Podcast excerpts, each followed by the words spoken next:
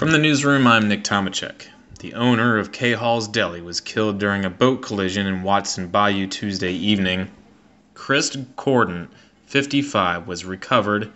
He had passed away at the scene. That's according to a Florida Fish and Wildlife Conservation Commission press release. Officers with Panama City Police Department also responded to the accident.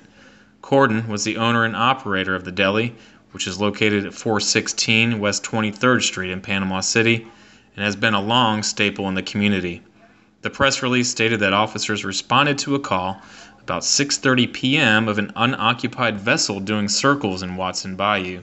Corden had apparently been operating his 25-foot Sea Chaser vessel when he was ejected and then struck by it.